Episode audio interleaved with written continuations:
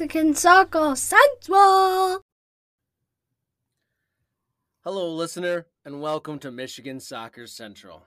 This is your source for Michigan soccer coverage and information.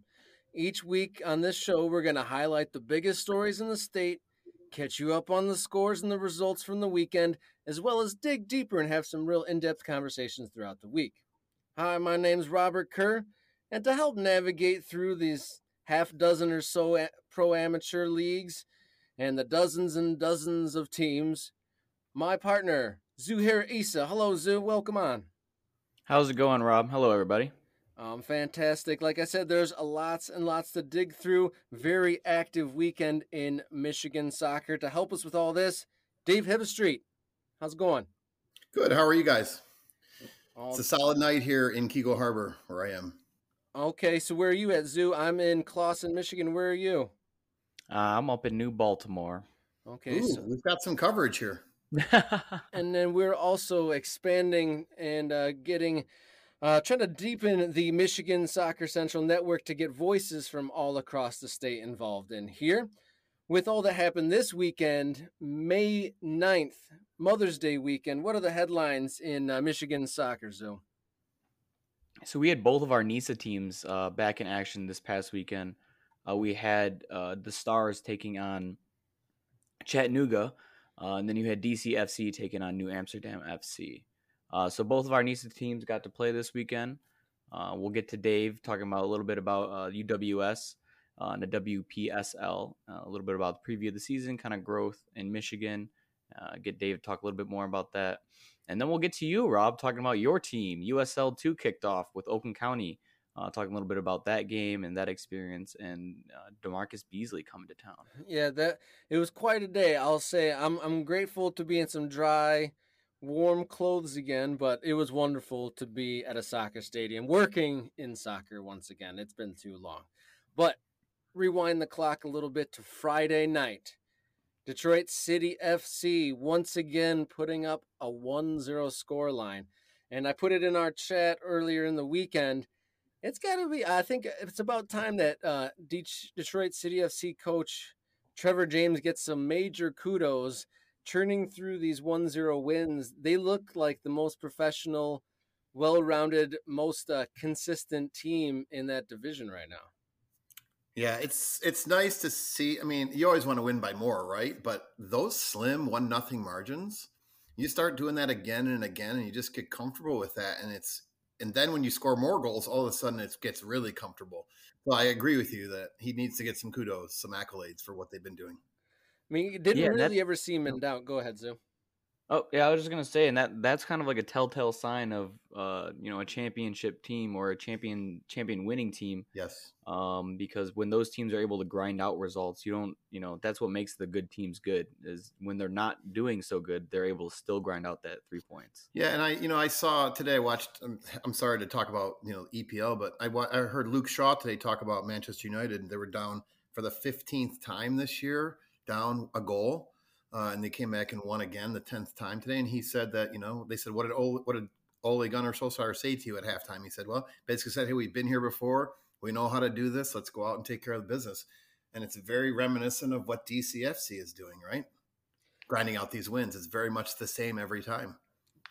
And they, I think, once they keep doing that, they're comfortable with the one goal margin. They don't. Some teams can even be up two or three goals, and they they can even look shaky but they they're just scraping it by, and you never really looked worried. It's amazing. Agreed. Agreed. you got anything else on Detroit Zoo? Uh, I have nothing going forward. Uh, I I would say that they do look really strong. They're definitely looking like a well-rounded team um, who's looking to dominate NISA, and they're making that mission. Uh, they're making it come to reality. Yeah, since hmm. Trevor James came on board, since they've they've moved into to Nisa. They, I think they lost or tied like maybe once.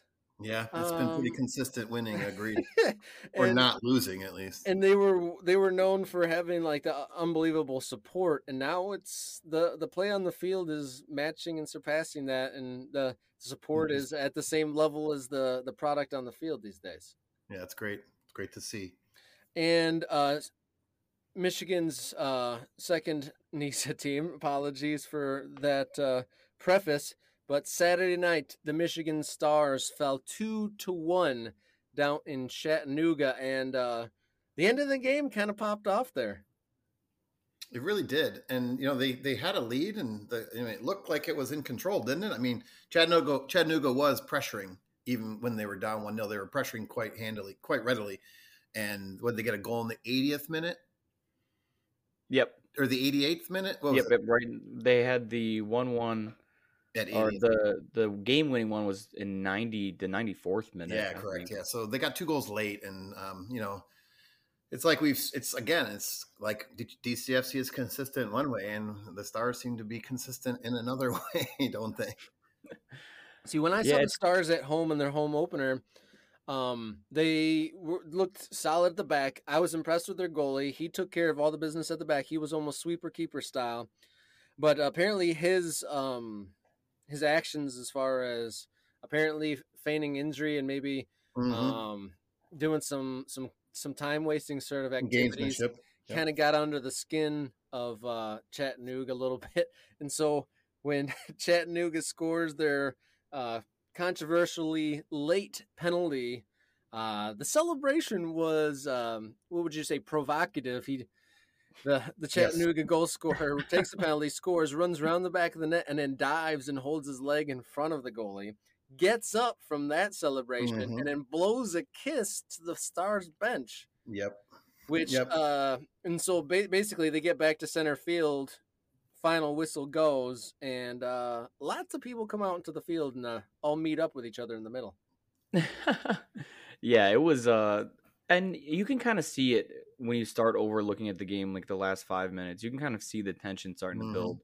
Uh, and you can see a lot of that frustration from that Chattanooga team and they were throwing the kitchen sink at them. Mhm. Um, but then we rewatched that video, uh, and there was some controversy. I know the stars weren't happy about that, how much time was added on. But I mean, if you really go back and watch it, I feel like the ref was doing an okay job of adding that time on for everything that was wasted with the cards giving out, um, with his stopping like little scuffles in the box and leading to that handball, which led to the penalty, which led to them losing. And that's nothing new. That time, the amount of time that gets added on a game is nothing new, um, ever. Right? It's minimum amount.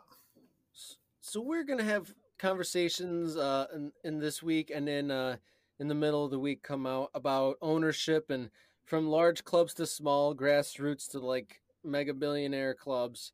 I mean ownership matters and in a lot of the time i mean they can really have a heavy hand in where teams go but just on a simpler level how do you think this reflects like uh, with their social media jumping in? And i know accounts and brands kind of like speak like they're people and it's it's it's a, it's a strange distinction between you know being glib and then actually having legitimate gripes and how teams and brands express themselves online but what do you think about the approach of the stars and how they're reacting to um, their perceived injustices Um, I would say that, you know, I run our social media for LK and, you know, whenever I say things personally, I always say this is my own viewpoint. I say this is opinion of my own, not of the club.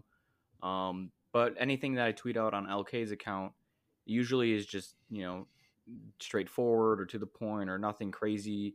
Uh, whereas, you know, that kind of post, I feel like that's more, that should be kept indoors almost, where you're talking to the club, unless there's a blatant, uh, like continuous uh, malfeasance from the the league, I feel like you can just talk to that internally. Um, we had an issue in the MWPL, and it was talked about internally rather than uh, they could have posted those clips anywhere. Uh, there was a, just for ba- Mhm. uh, backstory, there was like a rough tackle, some complaints about refereeing, and they just talked about it to the league rather than tweeting about it, and it was squashed easier there. Because then I feel like you get on social media, then we get sucked into this, you know, back and forth and who's right, and I'm arguing, and uh, I don't know. Yeah, it's it's never good when that happens, and you know, I I I've been really paying attention to this level of the game for about seven years now.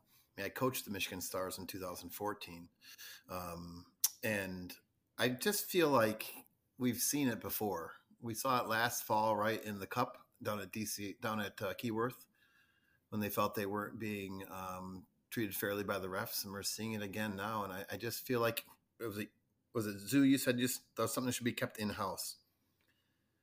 Yeah, that was uh, that's what I said. Yeah, those those kinds of complaints should be kept in house. That's something that um, you know we don't complain about referees out in the public like like that. It, it's something that happens with the game, and and the, the referee is part of the game, and we just need to keep. I agree, keep that in house.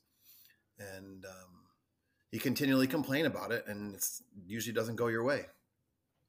And kind of uh, not off topic, but kind of ironic that I also saw this today. My uh, I have a brother who plays in Liverpool's academy, um, and today the their coach, the opposition's coach, was not keeping the parents in line, and they were berating the ref. The ref gave the coach a card, which I thought was an interesting take on how to keep the crowd under control as well.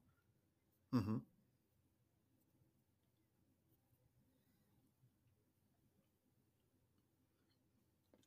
Did we lose but you yeah, there? Nope, we're all still here. but uh, just going back to the stars, the stars. Um, yeah, they do. They they get a lot of. I mean, I guess you could call it harassment online. I, I see the Michigan No Stars account. Um, but that just comes with the territory. I almost Yeah. feel like in DCFC, their their fans are ruthless. Yep, they really are. They really are, and um, there's something to be said for you know because I, I got to tell you, the last fall when we had the Champions Cup, right? Was that what it's called in down at Keyworth? They had that. Yeah, yeah. They played really, really well in that, and I thought they should be proud of the way they played. And they felt like they got got some bad calls and stuff. And I remember going back and forth on Twitter or something with one of the fans or someone who posted something. I just said, you guys should be proud of the way you play because they really did play well, and they have played some pretty good soccer. Um, and but I feel like there's those things that just nip that just nibble at them at the edges, and it, and it gets them out out of their comfort zone. And I mean, I, I really have been impressed with some of the football they've been playing, and I think they should concentrate on that, the positives of what they're doing on the field. That's a good shout, Dave. You're right. It did seem like the the stars were, were were coming and they were like getting to another level. They really They seemed like still they were they were a threat. I, I think they still are there, and you know, they just need to eliminate some of that. In my opinion, they just need to eliminate some of that extracurricular stuff. Extracurricular stuff, you know, and some of that might be left over from the previous owners, the previous years, the previous stuff. Um, and so I just feel like the brand of football they've been playing and what they're doing, you know, what they're creating, it's pretty good. And if they could just tighten up the the stuff that goes public and just keep it, like you said, Zoo, keep it in house, I think they would be really, they'd be doing well for themselves. So both NISA teams in action. Detroit victorious 1-0, Stars falling 2 to 1 with late dramatics. Mhm. But moving closer to home back home in Michigan, a big weekend for women's soccer. The UWS and UWS 2 between them uh, the two divisions they have about I think 16 clubs active this summer. Uh, can you go through some of those scores for us, Dave? Oh well, um, I talked with uh, League Commissioner Joe Ferrara, uh, and um, he's going to fill us in on some of that. But I do know that the hometown team, uh, Corktown, won nine nothing on the weekend, and they are have been just blazing through their scores, even back to last year, just running over everybody. Um, but the the discussion with Joe will be uh, enlightening for all of us. He's going to be on in just a little bit here. In other scores, uh, Grand Haven Admirals took down Cor- uh, Corktown AFC's uh, youth team to. Uh, actually, it was tie one to one. Midwest United uh, beat Lansing United four to two. Um, I thought there was like nine games. I only see three. Did we have more games than that, Dan? No, I think that was it. Yeah, that was it for the weekend. Oh, I thought there was like nine games going on. Or was that next weekend? There was a lot of games, but I think there's only three women's games. well, I guess I'm getting excited. Well, next weekend maybe that's that's the big big weekend, and It is. doesn't It take is. anything away from the explosion of uh, of teams here in Michigan. And uh, looking forward to Dave's conversation with Joe Ferrara. Um, Joe's Joe's been around. He, so he was the league president way back when the UWS started, um, and he's now doing some commissioner work. Uh, they've they've hired a lot of good people in that organization. Um, uh, when the Detroit Sun played in that league, and I was on the Sun staff, um, we got to know them very well at NCAA conventions and other places, and um, and the group that they put together, they've slowly built that league. It was really fledgling for a couple years, just a couple divisions with just some teams, but it's really taking some taking hold now. And um, when Joe jumps on here in a little bit, he'll be able to tell us all about the league structure, about the um, the weekend and the results that really piqued his interest, and what he sees as being uh, the the um, landscape of the league and of women's soccer, not only in the Midwest, not only in Michigan and the Midwest, but nationally as well. So let's go to that conversation between Dave Hibbestreet and Joe Ferrara, UWS League Commissioner. I'm here with Joe Ferrara, the league commissioner of the United Women's Soccer League. And we're going to talk today about some of the opportunities that the league presents for players uh, as well as the makeup of the league and possibly some of the notable performances from this past weekend and what we're looking forward to next weekend with a full slate of games. So, Joe, tell me a little bit about the makeup of the league. Yes, uh, Dave, thanks for having me on. Uh, you know, appreciate the opportunity to discuss uh, United Women's Soccer. Um, you know, UWS uh, you know, has a has a, a, a dual purpose for us. Uh, it's a, a, kind of a, a, stepping stone for, for players looking for a professional opportunity. You know, we've had so many players uh, sign professional contracts uh, after playing in UWS, whether it's uh, domestically here with NWSL or, or many international professional leagues. Uh, but it also gives the uh, college player the opportunity to, to hone their skills as well and you know be fit and ready for, for their college college season after our season is over. Yeah, that's great. So we've got we've got opportunities for players who are again trying to stay in shape for their college seasons, uh, and players who are maybe having a renaissance in their career uh, and getting back into the game after some absences or, or extended absence. So. Uh, talk to me about some of the notable players that have moved on from the UWS to professional contracts. Uh, yes, you know, uh, interestingly enough, uh, coincidentally enough, a couple, a couple of Michigan uh, products that that uh, you know we're we're excited about and, and how their careers have moved, forward. Uh, Bethany Balcer had, had played for, for Grand Rapids and then uh, moved on to uh, uh, the NWSL Seattle. Uh, uh, Maddie Pogarch uh, with also from, from Grand Rapids. FC, uh, moved on to, to play in, in, with the Portland Thorns. Um, you know, a great story is Kate Howarth, uh, who played for the New England Mutiny. Um, coincidentally enough, is uh, from Michigan herself, uh, born and raised, played uh, played soccer out, out in the Midwest, but moved uh, here to the East Coast and was playing for the New England Mutiny for uh, you know well over six seven years. Uh, had a job as, as a firefighter here in, in the Boston area and had such a great season in UWS that he was picked up by the Orlando Pride last year and, and signed, signed a contract with, with the Pride.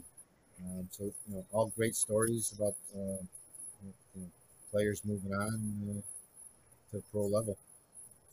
Yeah, it's great. So those three stories have Michigan ties, of course. Um, and um, you know, we've got Bethany Balcer scoring goals and um, starting and playing a lot out Seattle Reign.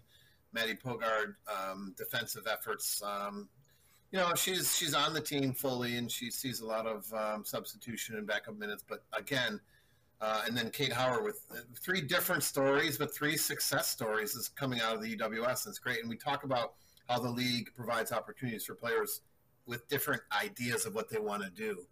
Um, talk to me about how the league structure um, may may support that or facilitate that with the types of uh, scheduling and travel and the number of teams and conferences and all that. So tell me a little bit about the league structure and how that might help.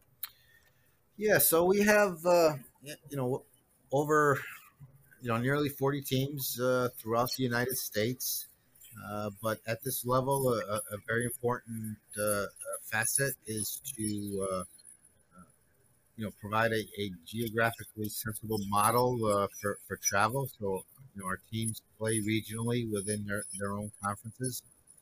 we have six conferences through, throughout the nation. uh, the Midwest, uh, the East, the Southeast, the Southwest, the Central, and, and the West Coast. Um, so they all play within their, their regional divisions, and those champions will, will meet in a singular place for a, a national championship. Um, being very sensitive to the, to the travel budget of, uh, of owning a team at this level. Um, so it's very important that uh, you know we, we, we gain a footprint, uh, but at the same point maintain our minimum standards. Sure. So that scheduling and that regional competition is really important in facilitating teams not overstretching themselves and playing within their means and things like that. So that's important. Tell me how the UWS two, which is new this year, right? Um, how, is that when you say you got 40 teams? That's not including UWS two, right?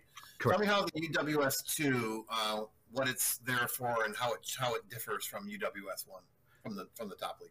Yes, uh, you know, UWS two will, will actually have a, a, a much much larger footprint. It'll be more uh, uh, travel friendly. Uh, the the idea of UWS two is to you know provide teams uh, you know with, with a with a with a price point that uh, you know allows uh, you know many teams to, to participate and you know get get teams prepared for you know potential level of UWS one, but also to be more of a a developmental model for uh, for teams and players to, to you know those that are just interested in, in, in playing matches uh, within a, uh, an even uh, uh, lesser uh, geographical area um, in, in, in providing those opportunities for, for those female players.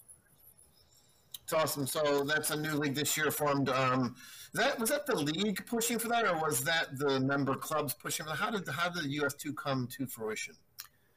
Know, it was a combination of both. Actually, it was uh, you know our member clubs, uh, you know, looking to have uh, you know reserve teams and and increase their their player pool for uh, you know their their their clubs, but it was also uh, you know a, a look at the, the landscape of women's soccer and seeing uh, you know so many amateur adult teams out there, and you know those that that want to participate at uh, at such, uh, you know a lower price point, and uh, that may not be so interested in you know all the bells and whistles of, of minimum standards and a national championship pitcher, Uh, but providing uh, you know opportunities for, for female players uh, during the summer months.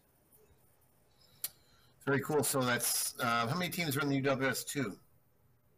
Uh, we Roughly. yeah we, we currently have uh, uh, over I believe forty teams in the UWS League Two, and you know, just came out uh, for for one year.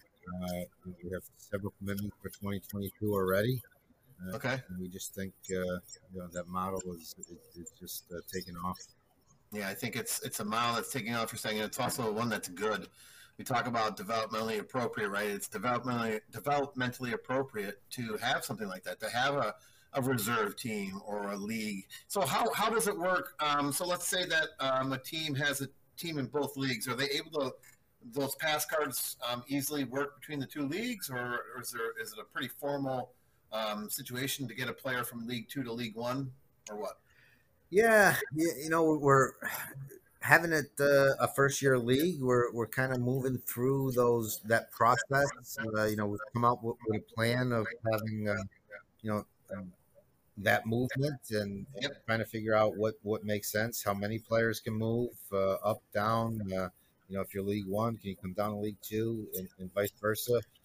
We're you know we have some some policies in place, but uh, you know we'll, we'll see how it goes in, in League One and get the feedback from our, our member teams uh, to see if we should adjust it. But uh, the short answer is yes. You know, teams are moving uh, players from League One to League Two and vice versa.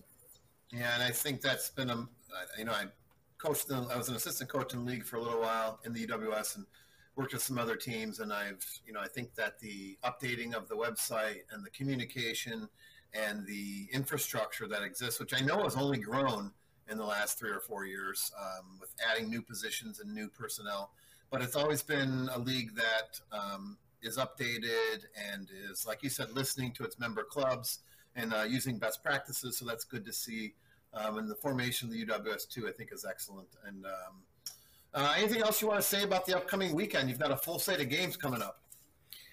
Yeah, we you know we, we started uh, uh, yes, last night, uh, but uh, you know our, our, our season really kicks off here this coming weekend with, with a full slate of matches. But you know, at the end of the day, I think we're we're all just happy to be able to get uh, you know players, coaches, staff just get on that pitch and start start playing some, some meaningful games here uh, with all that's gone on in the last uh, year and a half. Uh, so we're excited. Yeah, after the world has come to a bit of a standstill, we're we're excited about. We probably won't take for granted just being able to get out and play and watch games and be part of them, whether you're an official or a player or an administrator, or whatever it might be. It's great to see that uh, the league is up and running again. Tell me, Joe, as we are just about ending here, um, what uh, what you, what is it that drives you to do this job as league commissioner and work with the league itself? Yeah, great, great question. I, I, question it every year I do it, uh, even from a team owner standpoint. but it, it, it's passion, passion for the game. Uh, you know, it's not necessarily uh, done for financial gain, and uh, you know, you, you, you see players uh, moving on to the next level, and uh, you know, appreciate the opportunities you give them, and that's that's kind of what it's all all about. It's, it's just passion for the game. Yeah, passion for the game and giving something back, right? I understand that. Joe, I really appreciate you being on with us here at Michigan Soccer Central on our initial podcast of the year. Um, thank you for all that you're doing for the league, and uh, thanks for being on with us. And I hope you have a good day, and um, hope the weekend coming up is a successful one for all teams involved. Appreciate David anytime. Thank you for having me. Take care. Bye bye. And welcome back to the Michigan Soccer Central podcast. Thank you, Dave and Joe Ferrara, the uh, commissioner for the UD- UWS League.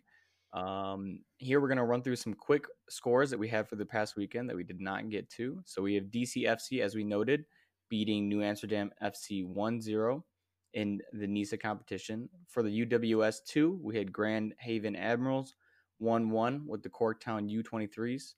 We had Mid Midwest United 4 2 to Lansing United. And then moving on to the UPSL, we had Global Rising FC 3 2 to the Cedars FC. Uh, we had in the Midwest Premier League, we had the West Michigan Bearings beating LK St. Clair 3 0. That one hurt to say. that one hurt a little bit.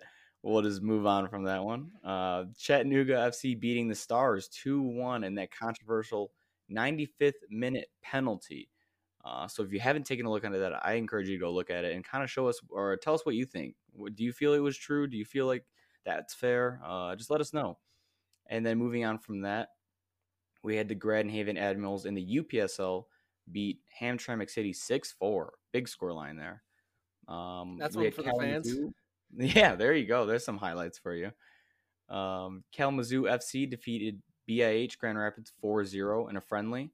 Uh, and then this Sunday we had UWS Corktown versus Muskegon Risers. Corktown steaming ahead 9-0. Uh, we had in the USL two, your Oakland County FC beat Fort Wayne and DaMarcus Beasley 3-0. So he drove a long way to get uh, smacked. Um, and then we had a friendly between Inter Detroit and Detroit Union with uh, Detroit Union coming on top 3-0. So with us talking about the Oakland County game, let's uh, let's lead into that one. How did you feel? You were there. Uh, tell us a little bit about your experience. How did that feel? It was the first home game back for Oakland County FC in 666 days.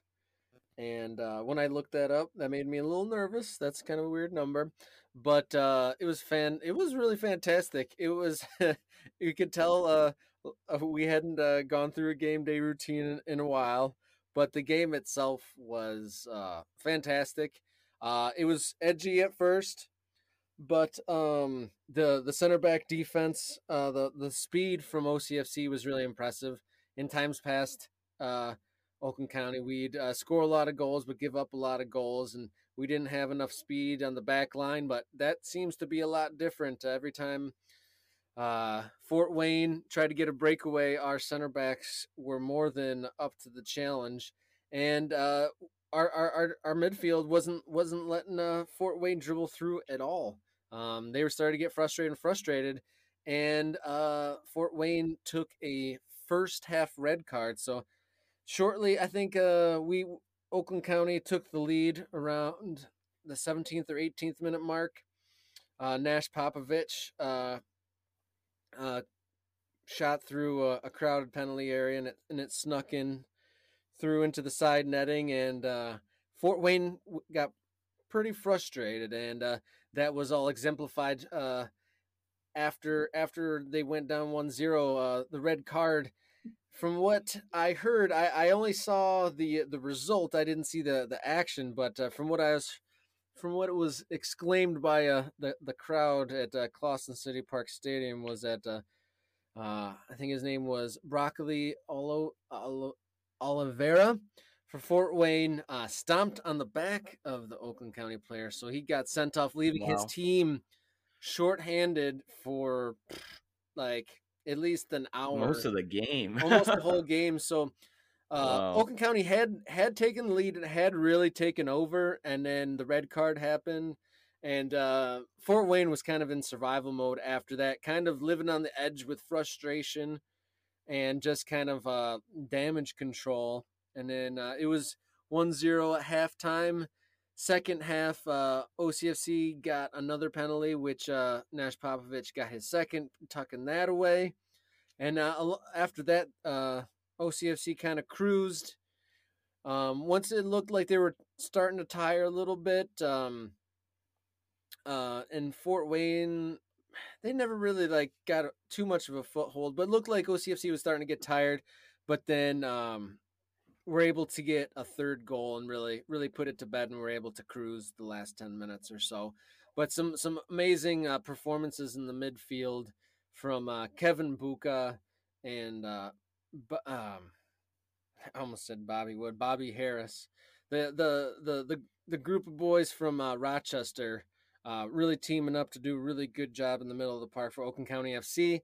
And we had actually we we didn't have a, a great expectations for crowd with it being a, a cold, rainy Sunday on Mother's Day Sunday on all of, on top of it, but the fans really showed up and we got a good crowd and it was a really good time. Uh, it, I mean, I'm kind of glowing over here. I haven't been able to talk about a game day in so long that it was it was so much fun and to to get a shutout win, see three goals, I couldn't really ask for much more.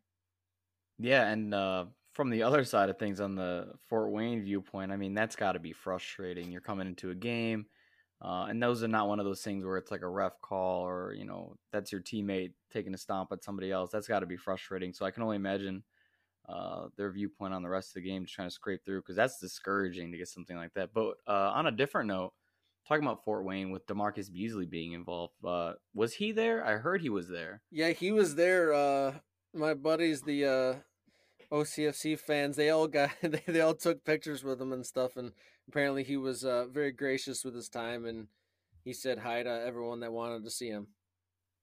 Yeah, I'm actually really surprised. I know we joked last week um, when we were talking if he would even show up or not, but he did. I mean, props to him for coming to to Michigan and really showing out. So that's that was really cool. Yeah, he was he was tweeting throughout the game, so he was like definitely very engaged in it and in the process, and was you know involved in the in the game day process, which was really which was really cool. And uh, he's he he seemed genuinely excited about it, and the it, connecting through the soccer world from higher levels down to the grassroots. It's it's, it's really cool to see. And going back to the actual play on the field, I can't imagine. I, I never played at any like top tier level. I did a little bit of traveling, but but nothing serious. I can't imagine like preparing for a whole week, driving across the country all day, get somewhere, and then pretty much something happens which ruins it in like ten minutes, and then I, I can't imagine what that feeling is like. Imagine even if you're like a pro and you get a red, you you know, you fly to the other side of the country and get a red card in the first 10 minutes and just blow the whole game plan and all the plans of everybody. I can't I can't imagine what that feeling is like. Well, I'm glad I worked, you know, all week. We, you know, spent the whole day on a bus for this. That's got to be one of the first thoughts that goes through one of their heads like, "Well, thanks." Welp. Um but yeah, no, it looked really cool. I saw a lot of uh, media coverage with the fans there. I saw the purple smoke. Um, I saw a lot of the things that I like. I, I was telling you about earlier about that Clawson Stadium is how it feels almost like an England esque stadium. You know, it's a town park almost.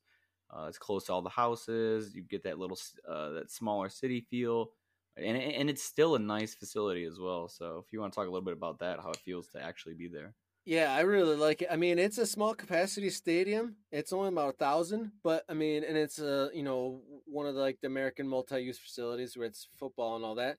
But it's got you know pretty small grandstand, but it goes really long along the side of the field, and then a smaller one on the other side of the field, and it's you know surrounded by city park and then on two corners it's got it's you know lined with houses and then the school's on the other side but it's it's not like a, high school lot you know.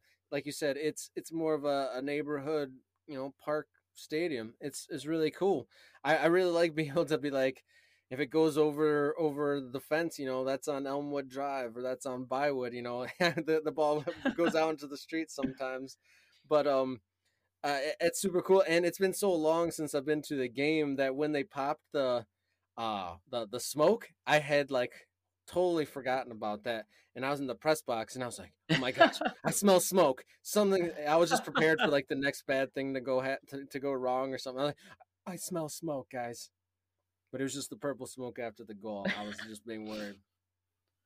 Now, does that uh that park that they play in or that stadium is that is that uh owned by Clawson? I'm not sure if you have any idea or or who. So it's a little bit complicated. So the field itself uh, is uh, Clawson Park District Field, but the press box and like the locker rooms are owned by the school district. So it is a municipal building, but it's kind of divided up. But uh, it's, I mean, during during the day and stuff. I mean, that field is the the field and the facilities and the stands. I think they're only about five six years old, so everything's really nice and new. But it's still kind of got a. It's definitely a community community area. No, yeah, that's that's probably my favorite thing about it is um, how close knit it all is. And when I um, when I um first moved there before that team, because I moved to the area before the team was here, and I was always like, oh, that'd be pretty sweet. You know, that's a genuinely a, like a neighborhood stadium and and then I told the story how I became a fan. I was you know doing local soccer coverage, and I covered Oakland County FC. And the first event I covered, they were moving there, and so I knew I had my team after that. And where did they play before that? Did they play in Royal Oak? They or... played one year in Royal Oak, and then before that they played in uh, Rochester Stony Creek. Oh, that is that that Stony Creek Stadium that's kind of in the ground. I believe so. I, I that was before my time. Uh, but uh, I, from what I gather, it was uh, pretty impressive, and they they got uh, uh, the high schoolers into it quite a bit uh, then. But um, I'm I, I, was really impressed with the fan turnout on a cold, wet Mother's Day Sunday. It was great to see. I wasn't sure if the the time away in 2020 would you know dissipate everyone's enthusiasm because it kind of in 2019 we're building on something like we were kind of building community We weren't necessarily getting the results, but you know, we're forming bonds. People were becoming friends that are the fans, and then the same like neighborhood regulars were starting to show up, and then it gets really cool when people you have no idea who they are start coming, and so it's starting to grow that. And then obviously we missed out in 2020, so I wasn't sure. Is that you know everybody's really hungry for going to the game, or is everyone going to forget about going to the game? And based on today, on a cold, wet Sunday, Mother's Day, they showed up. So it's very encouraging and is really happy. And, and to, to get a 3 0 win on top of it all is, is awesome. And yeah, this is a major step up in like league uh, perception at the very least, with it being USL 2 uh, up from the UPSL. And traditionally, USL 2, uh, you know, that's called the, the highest amateur league under, or it's a pro development league well, I'm actually curious to see. I think a long term storyline to look at is, you know, with five Michigan based teams in uh, uh, USL two, and there was always used to just be the Bucks. You know, will it still be that high level where you know they're sending them all to sending many many players to to pro clubs or is it still going to be the bucks and we're just who they're playing i want to see how that turns out Yeah, I mean, historically, those the Bucks have you know they've always been sending players um, to the MLS, um, Super Draft, the draft, those compound or those uh those compounds they send them to. So they have like a really well respected. Com- I'm not sure. I can't think of that word right now. a combine Combine, not compound. Compound, that's like a jail or science science stuff Yeah. So, uh, but yeah, hopefully you'll see a ripple effect with those other teams joining higher leagues and you know becoming more developed in their teams and finding their footing. Hopefully, we'll see more replication in youth uh, with uh, how the Bucks are doing it as well. with that all said a awesome weekend of michigan soccer. Lots and lots of teams getting active. And uh, i think next weekend if there's any teams that haven't kicked off yet surely next weekend will be the one. And for us- this show michigan soccer central we want as many voices from across the state as possible.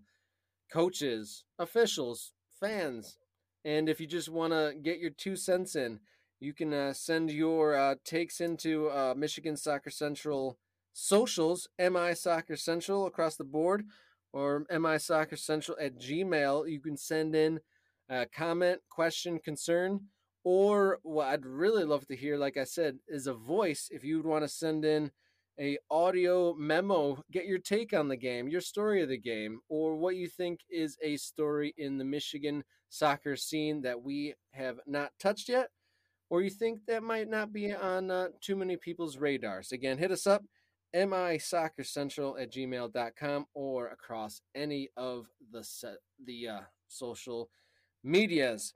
Before we go our own ways, you got anything else to chip in here, Zoo? No, I'm excited to see what the next weeks have to come and see all these leagues and teams from Michigan get fully underway. Okay, looking ahead to next week, we have uh, some interviews popping up. They might be released as uh, separate podcasts during the week, and if not, accept uh, expect a large episode next weekend where we talk to Lansing Commons ownership group as they've had a long journey through multiple phases, rebrands, new ownerships, and all that. I can't wait because they are definitely one of the teams kicking off their new era up in Lansing. So that should be exciting.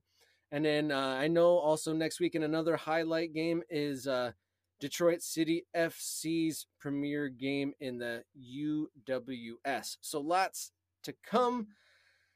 All right, from Zoo, Dan, and everyone at Michigan Soccer Central, enjoy your soccer, and we'll see you next time.